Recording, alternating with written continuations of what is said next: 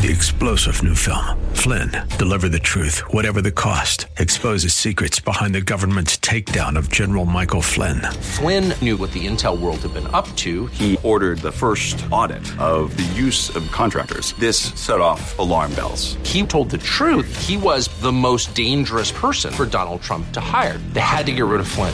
Flynn, Deliver the Truth, Whatever the Cost. Available now. Watch it today. Go to SalemNow.com. SalemNow.com.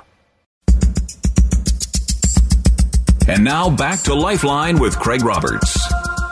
America over the last two generations now, some 50 years experts argue, has slowly and methodically been killing itself. The problem is called obesity. From the days when we ate a healthy and wholesome diet, we have come to live to gorge ourselves at the buffet table, assuming since everything there technically is edible and tastes so good, it thus should be eaten. We have abandoned healthy eating and embraced a new, more appealing cookbook of chemically and genetically modified foods that last longer, taste better, and thus we eat more food of less quality, filled with empty calories or all the wrong calories that, while may taste good, are actually bad for us, and ultimately killing us. Medical experts warn if we don't change our diet and eating pattern soon, America will wind up one big, fat, lazy, useless, physically bankrupt nation. Now let's look at another similarly dangerous pattern of the last two generations. While the first is slowly bringing about our physical destruction, the second, more dangerous than the first, is bringing about our spiritual destruction. The problem is called sin and counterfeit doctrine. From the days when we read the Word, attended biblically sound churches, and embraced true discipleship, we have come to live to gorge ourselves at the buffet table of false teaching, assuming if it makes us feel good about ourselves, it must be true. We have abandoned sound doctrine and healthy discipleship and embraced a new, more appealing Bible of social gospel, word of faith, emergent church theology. We gorge ourselves on false teaching filled with empty promises and all the wrong doctrines that, while may make us feel good, are actually bad for the church and are ultimately spiritually killing us. And everyone who profits from marketing of this false teaching is actually an antichrist who makes out like a bandit selling nonsense and manipulated doctrine, all designed to give us an easy way out of God's design for salvation and sanctification. And the cycle of false teaching, an unhealthy church, begs for a reawakening once again. And sound biblical experts warn, if we don't change our theology and belief patterns soon, the church in America will wind up as one inept, lazy, useless, spiritually bankrupt institution. Joining me now in studio is author and theologian James Darnell. 57% of evangelical church attendees say they believe many religions can lead to eternal life. Of course, that is directly at odds with the mandate in John 14:6 that Christ says, I am the way, the truth, and the life. Correct. No one comes to God but through me. Mm-hmm. Your book, Saving the Saved, addresses what's happening in America's churches today. How do you respond to this shocking biblical disconnect? Well, first of all, thank you for having me on, and I really enjoy our conversations together. But the disconnect that you're talking about is an effort on the church, and especially church leadership, and by that I'm talking about professional clergy and whatever, that have come to the place to believe that they have an answer, that they have a way to approach the issues and the concerns that people are having today. And that means they're going to have to share an idea that is different, that's a little fresher, that comes at them with a little bit of radicalness. It's a way of looking at the gospel and the words and the teachings of the Scripture in a way that says to people, you know what, maybe we have something to offer here. Maybe what God expects us to do is take the bull by the horns here and work with this culture. Find a way to make things exciting for people to become involved in the life of the church. Maybe we need to make some compromise. Nothing that would really hurt us doctrinally, but and we don't know where that may go, but well, let's start out with something a little bit different. So what they end up doing, and that's what the book talks about, is that they end up in this battle of supremacy that has gone on for centuries between man's kingdom and what he believes is good, and God's kingdom that is already there and already underway and already have been planned and moving forward. And now what we have is we have this conflict between these two kingdoms, man's kingdom and God's kingdom. And Saving the Saved, what it does in 4 chapters at the very beginning, the book is divided into to 3 parts, and that very first part addresses this entire issue. What it says is basically this. In 4 chapters, it outlines for people a way to understand what's happening to the church in America. And we understand it from the perspective of a secular type of thinking that's going on that says, look, we have to become involved with the secular community, with the seekers, with the unchurched folks. We have to bring them into our church. And you and I have had a show before talking about these very issues with numbers as to what's happening across the country and people leaving the church. And what this has resulted in is the agenda of the church is now being set, and the mission of the church is now being described based on people who are not necessarily committed to Christ. There are 2 big buzzwords we hear these days. We hear much about tolerance. We hear a lot about inclusiveness. And yet it seems to be at odds. You spoke about this sense of being at odds with 2 major opposing worldviews, or 2 kingdoms, God's kingdom with a capital K and man's kingdom with a small k. At odds here, too, must be on one hand tolerance and inclusiveness, and on the other extreme, as we see outlined in Scripture, very exclusiveness within the claims of Christ and Christianity. I mean, for example, the individual that approaches this from a very tolerant standpoint, bearing out this 57% of evangelical Christians who say, well, if God is really a loving God, then surely He will allow everybody who wants to seek Him to enter into the kingdom of heaven. And yet, Christ is very exclusive in saying, I am the way, the truth, and the life. Narrow is the gate. So we really see at odds here, on one hand, inclusiveness and tolerance, and the other, the exclusiveness that is at the core of God's plan for salvation. Absolutely. And it is exclusive. And the reason it's exclusive is because you have to make a choice as to how you're going to approach ministry. You cannot approach ministry with the Bible on the back burner. If you decide to do that, what that does is exactly what it describes in the second part of this book, which is it describes the subtle strategic persecution that is happening to Christians in this country who are unaware of what you just said, and they're not clear about what is really happening and how we're becoming a godless nation when we have all these churches on every street corner, and people are talking constantly. But here we have a public school system that has been infiltrated with these secular worldviews. We have the family that's being topsy-turvy, upside down, because everybody's concerned about what you can say and what you can't say to a child and how you bring them up. We have the problems with science. Here's a perfect example.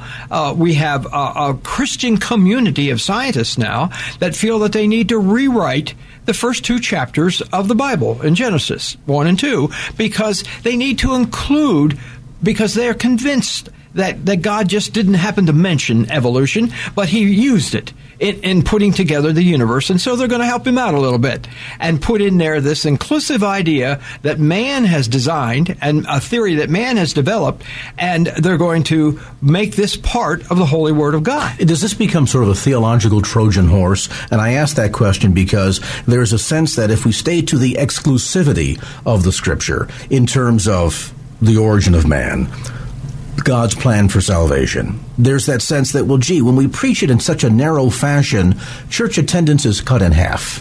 But if we take more of an inclusive approach to all of this, we allow then larger people to be exposed to the message because it's more user-friendly. It would almost appear as if it's a bit of a theological Trojan horse, and that what we're really experiencing here is we've seen this paradigm shift within, as you point out, many institutions, be it the church itself, public education, the adoption of the church of the culture, so that now the culture influences the church and as opposed to vice versa, mm-hmm. that a lot of this through seduction and subterfuge has come about. Absolutely. You hit the nail right in the head. That's exactly what's going on. And what has happened is pastors somehow feel that if they don't get on this bandwagon, they're going to be left out or they're going to be behind. And so they feel it's important that they learn how to do something new and fresh and bring something different to the church. Are we focused more on numerical results then as opposed to spiritual results? Because if the pastor down the street is reporting that their church attendance Sunday morning has doubled since they've become an emergent church, since they've become more seeker-sensitive, uh-huh. if that's the yardstick, is this part of the problem of what pastors are looking at? Absolutely. It's a major part of the yardstick. And matter of fact, if you go to the conference that the pastors are going to learn how to do leadership with their church, they're told that this is the only yardstick, that basically to reach this new culture, this secularized culture, what you have to do is be inclusive. And not only that, but you have to be, in a sense, politically correct about some things. And you have to allow them to be who they need to be so they feel comfortable in the presence of God. James Darnell with us today in studio. Look at Saving the Saved, how the church's greatest omission led to a post-Christian America. We'll take a brief time out, come back to more of the conversation as this edition of Lifeline continues. And now back to Lifeline with Craig Roberts. Welcome back to Lifeline. Craig Roberts along with James Darnell. We're talking about a new book called Saving the Saved, how the church's greatest omission led to a post-Christian America.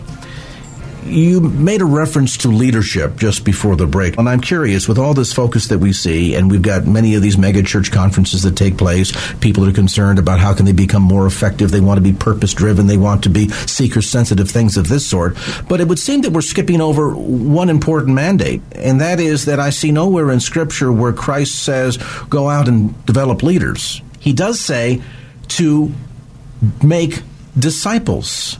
Are we getting the cart before the horse here? Are we building a house of cards on a foundation that is non-existent because you have a church that is focused on leadership and how to become more effective at attracting the unchurched, when Christ at the core is calling us to build disciples and reach the lost? Shepherding the flock is no longer important.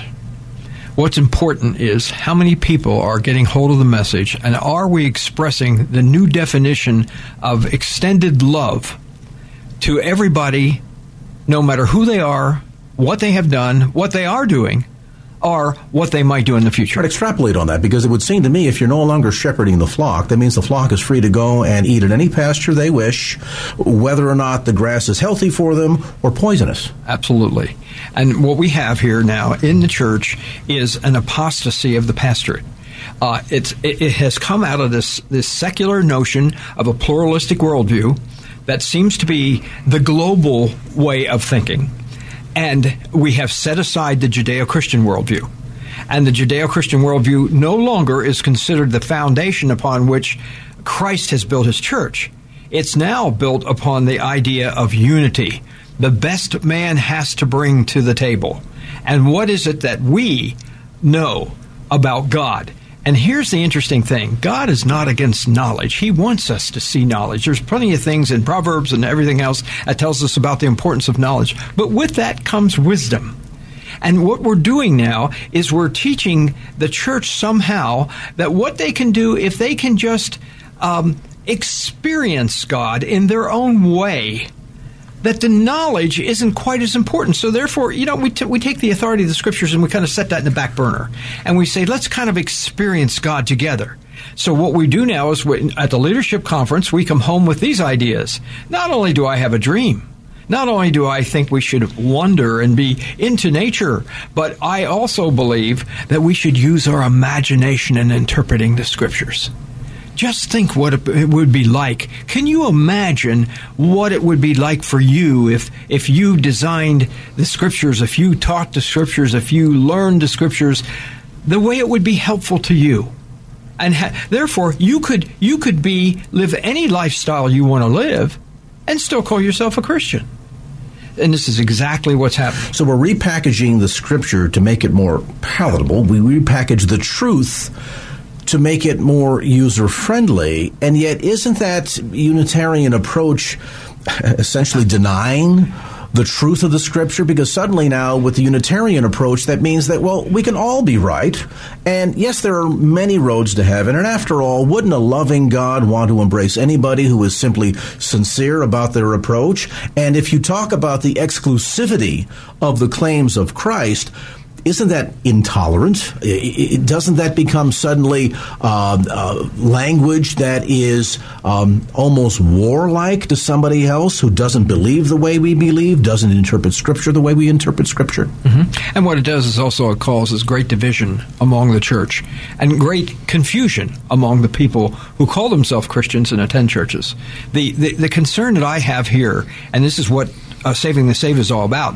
People ought to get this book and read these details, because I've gone to great length as a labor of love to try to lay this out in a logical way so that people can understand that what's happening here is they have everything they need. God has given them everything. When they have come to Christ, not only are they saved, not only do they have eternal life, not only will they be raised from the dead and all those wonderful things, but along with that is this whole process of sanctification and the Holy Spirit living in their life.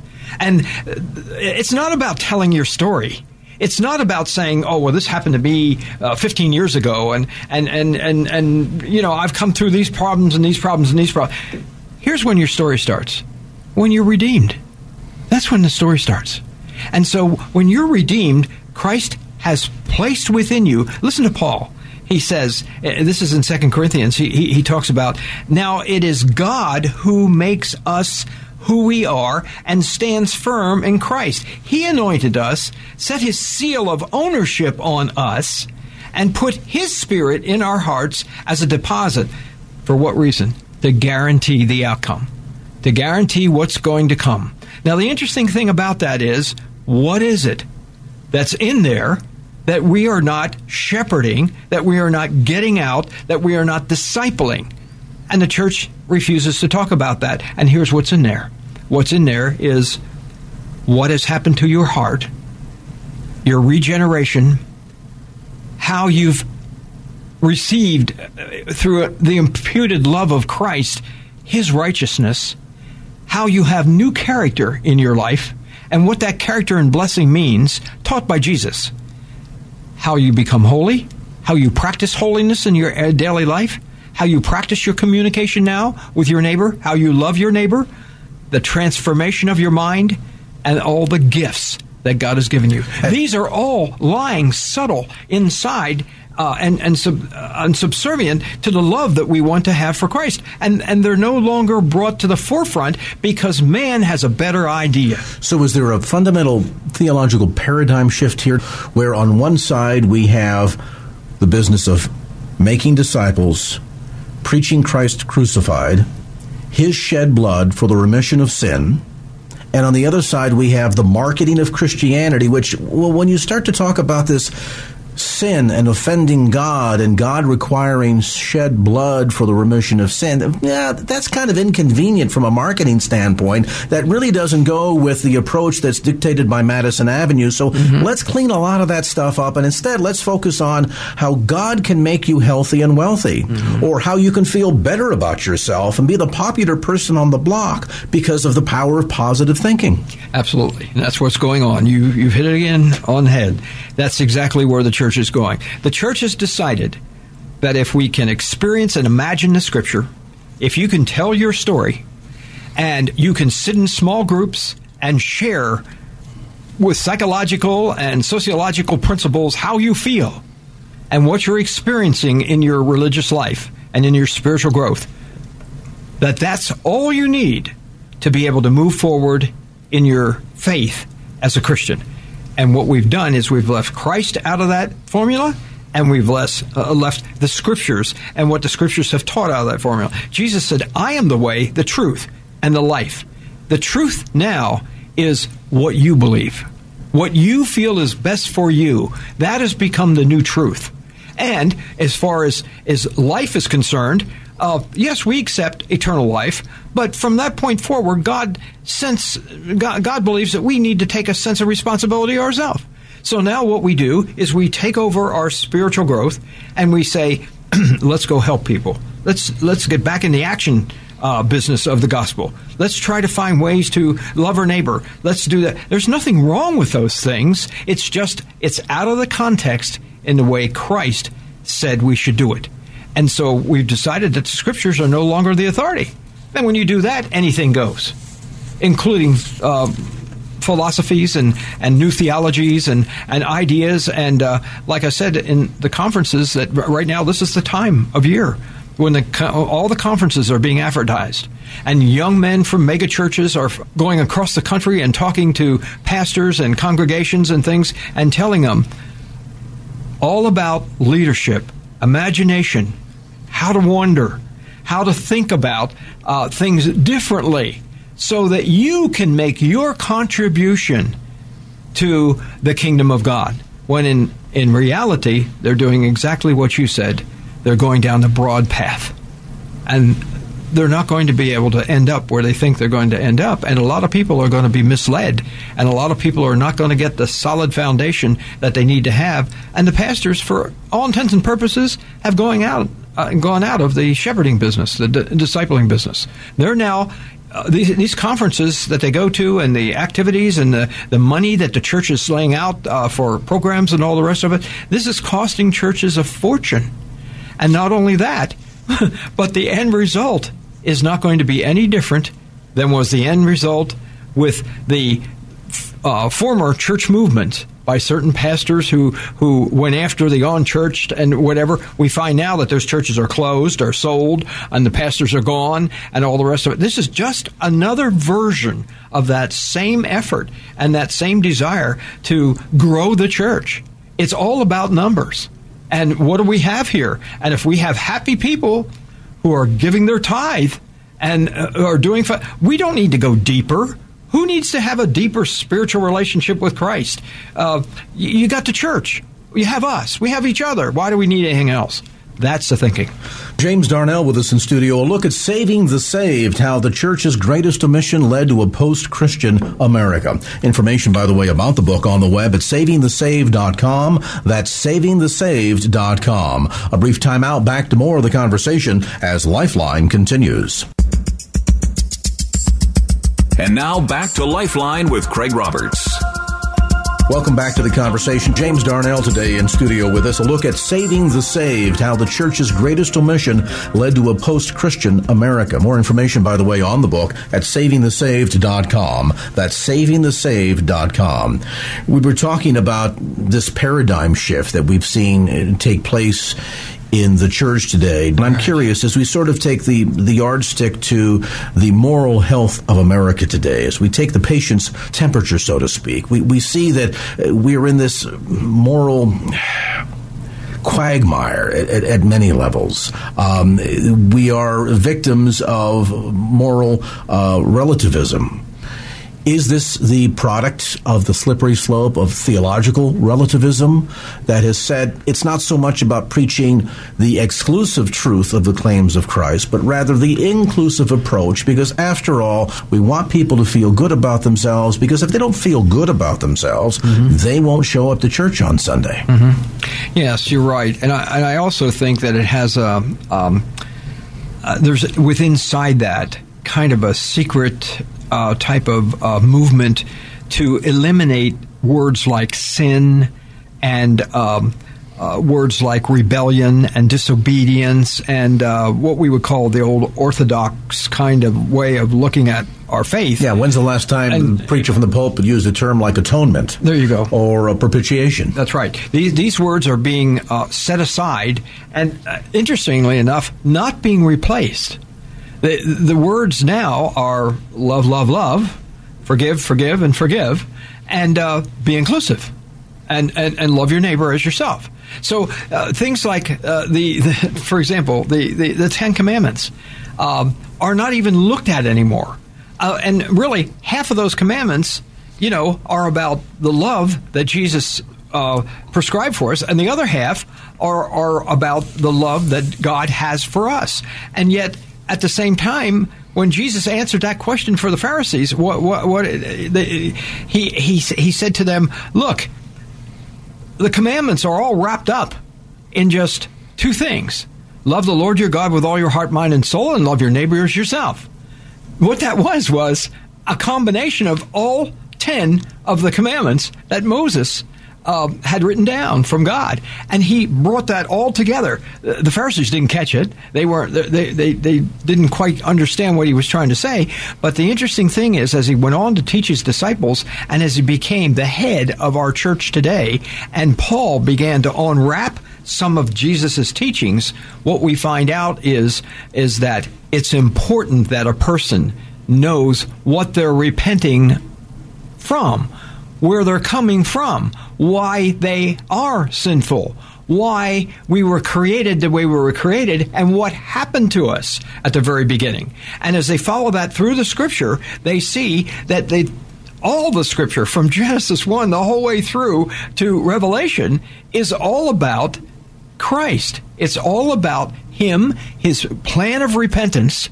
And it's about the God, the Father, Son, and Holy Spirit working together to bring us back into a relationship with Him. And what the church has decided to do today is to say, look, if you want to be a Christian, fine. Some churches even just pray this prayer right after me. And you say the little prayer, congratulations, you're a champion, you're in. And then they move forward with their agenda, their values, their plan, their idea, in order for us to make the contribution. And I can't overestimate that. The whole issue here is what is it that we have to offer? And when we do that, what we do is we say, it's not about Jesus anymore. He's done what he's going to do.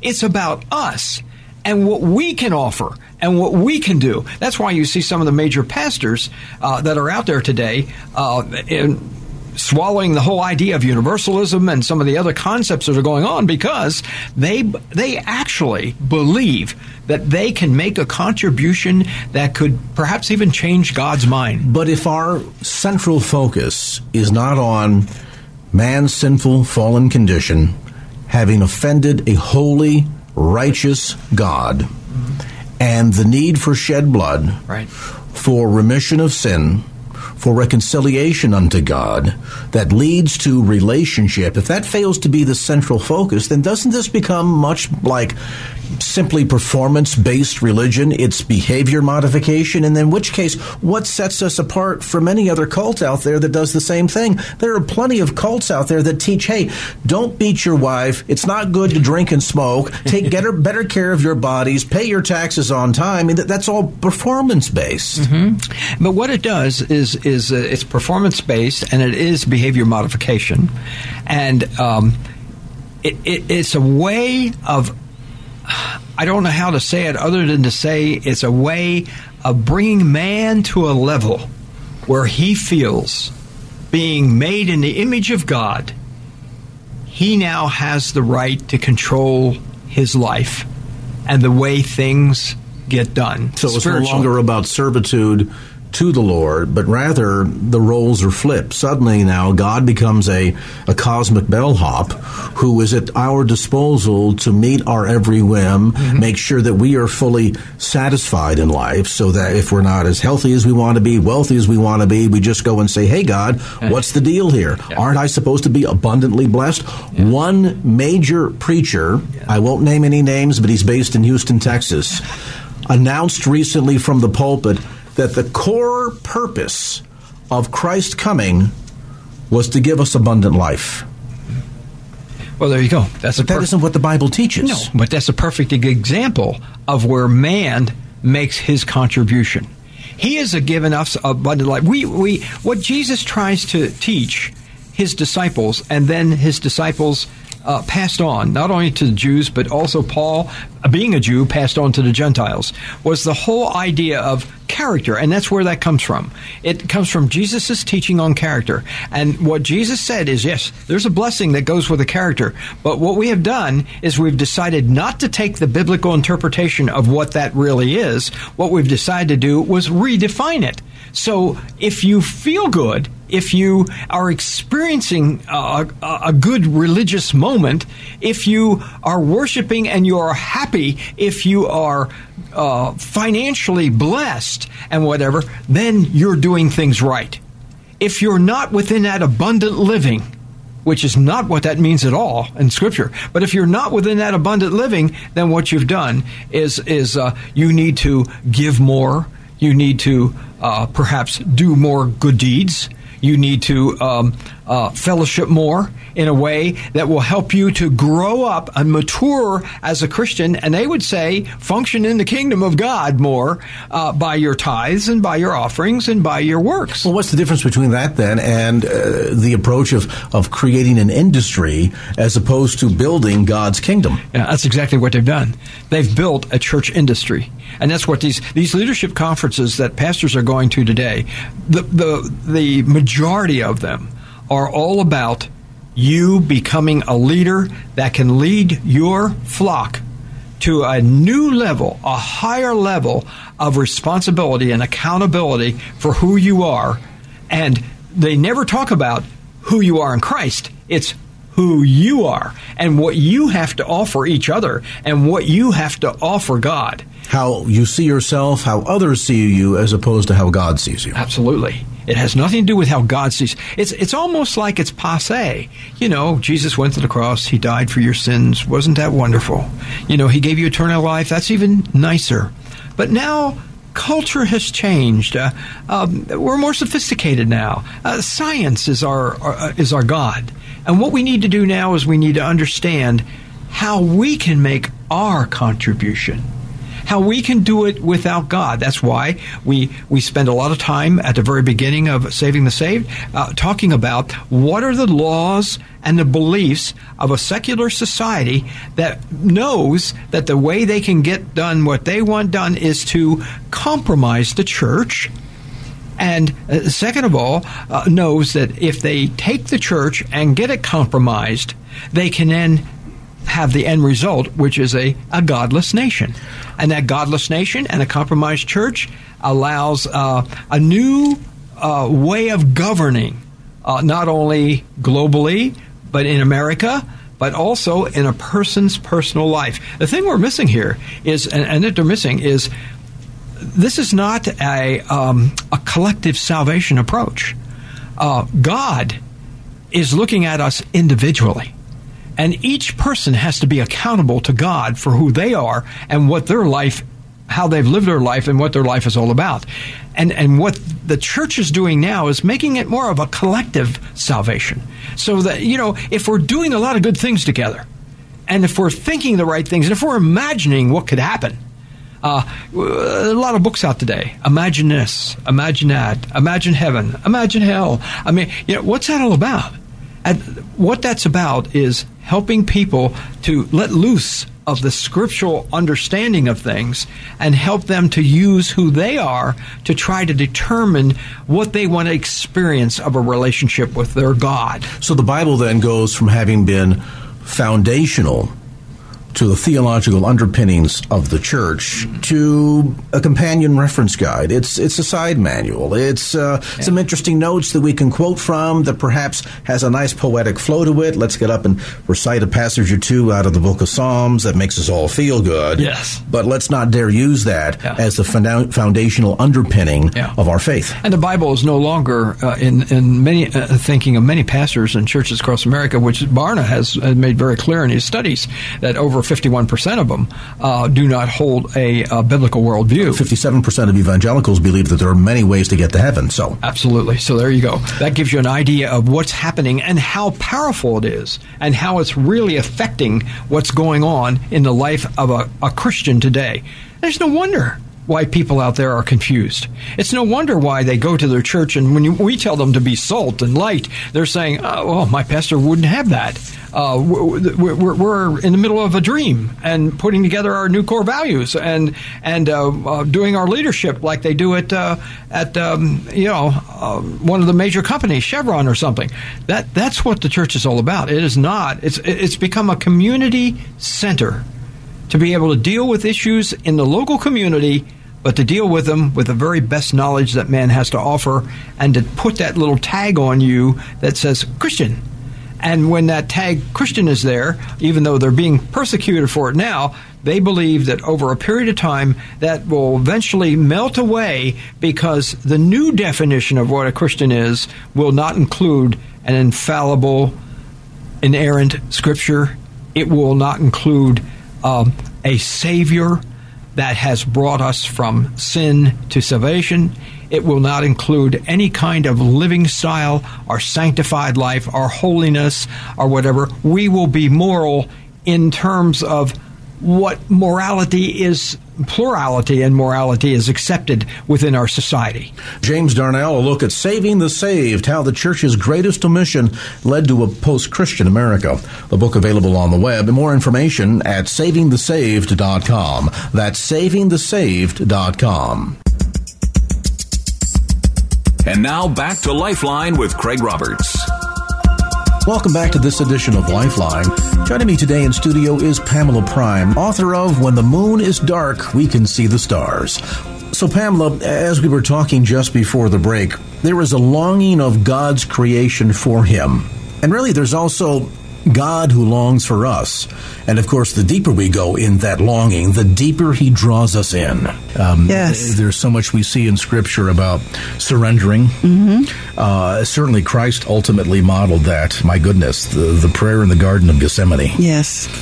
And knowing the pain that he knew he would be facing, and yet to be able to have the stamina to say, but nevertheless, not my will, but thine be done. Yes. And even in that moment. Yes.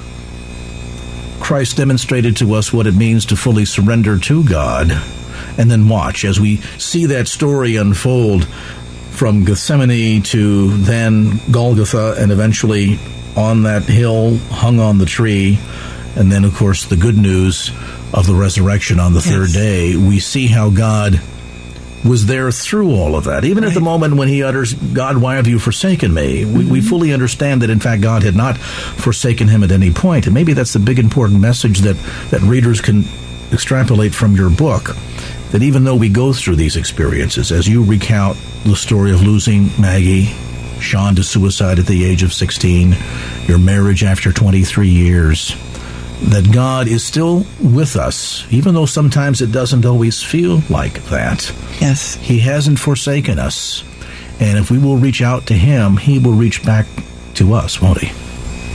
Well, I think God is reaching out to us before we reach out to God. Yeah, you know, right. I think we're already in God's lap. This is very true, isn't it? And God is waiting for us. Although God was never lost. No, God was never lost.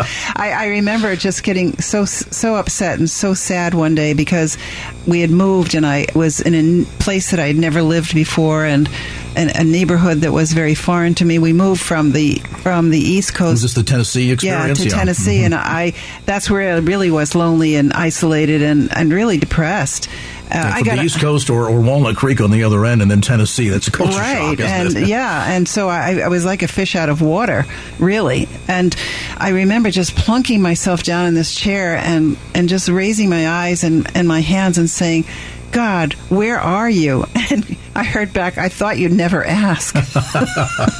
You know? I was there all the time. Yeah, mm-hmm. Exactly. And that was another turning point. It was, you know, these moments where I would realize that I had this magnificent relationship, this magnificent love relationship.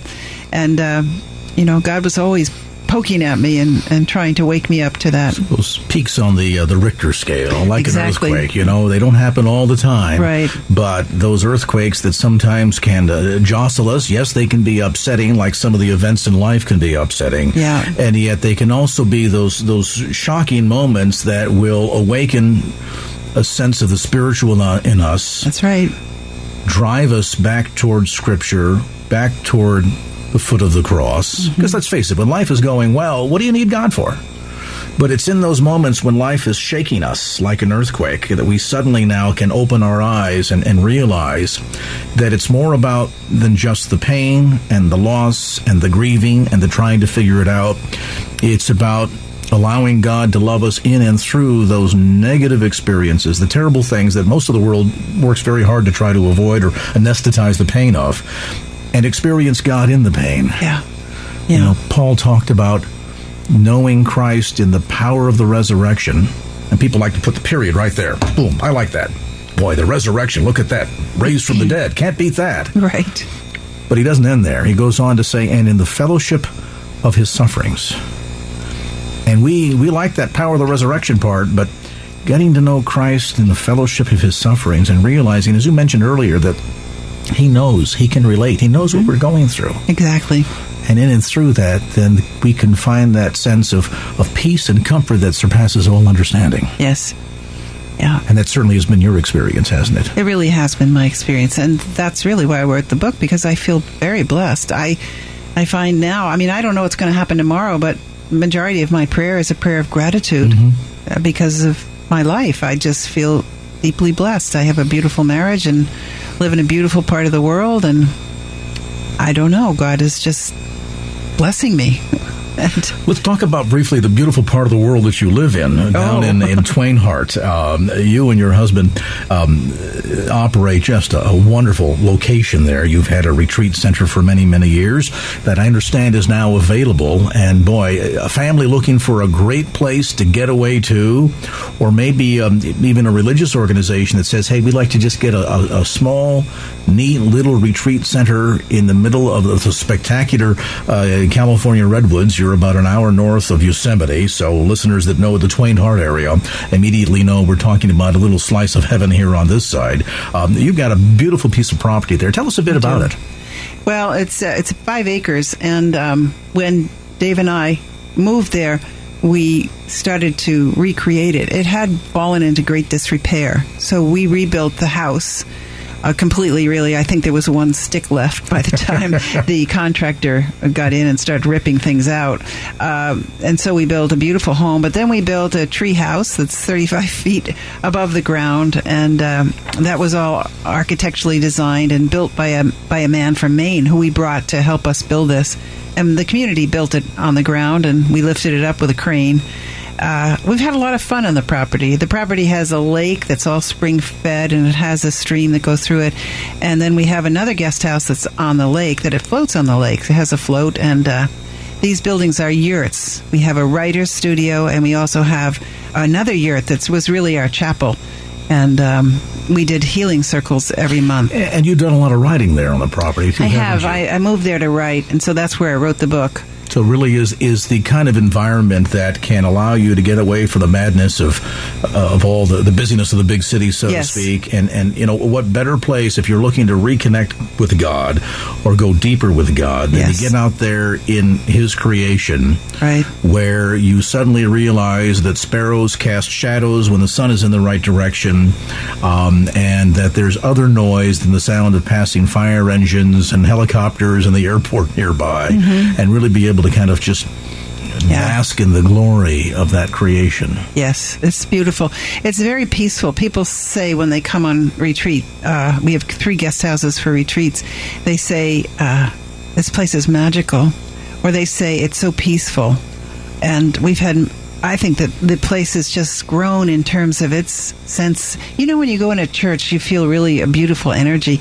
And I think it's because people pray there. And many, many people have come to the property and prayed and meditated and done retreats. So you feel that energy on the property, aside from the fact that the trees and the water are exquisite energetically, and the birds and all the little animals that live there. And as beautiful as a chapel can be, it's still made by the hands of man, and yet you're in a chapel there that is literally created by the very hand of God himself. Exactly. You can't really compete with that, can you? No, you can't. Folks want to get more information, I'll send you to the website, twobearsdancing.org. That's twobearsdancing.org.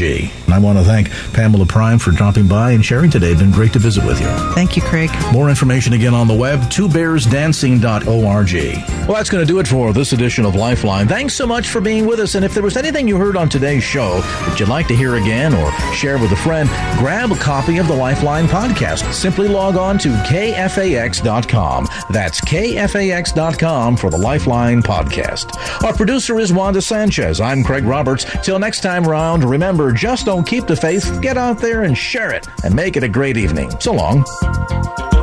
Opinions expressed in the preceding program do not necessarily represent the views of the ownership, staff, or management of KFAX. Copyright Salem Communications, all rights reserved.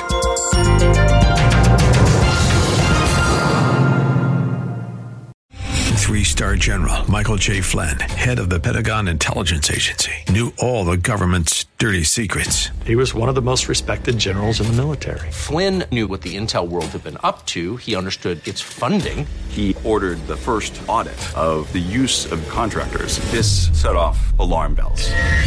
The explosive new documentary, Flynn, Deliver the Truth, Whatever the Cost, and covers the facts behind this scandal. Flynn told the truth. He was the most dangerous person for Donald Trump to hire. I find out the worst enemy that I'm going to face in my life is right here in America. They took my assessment and they wanted me to change it. And I was like, I'm not changing it. They had to get rid of Flynn.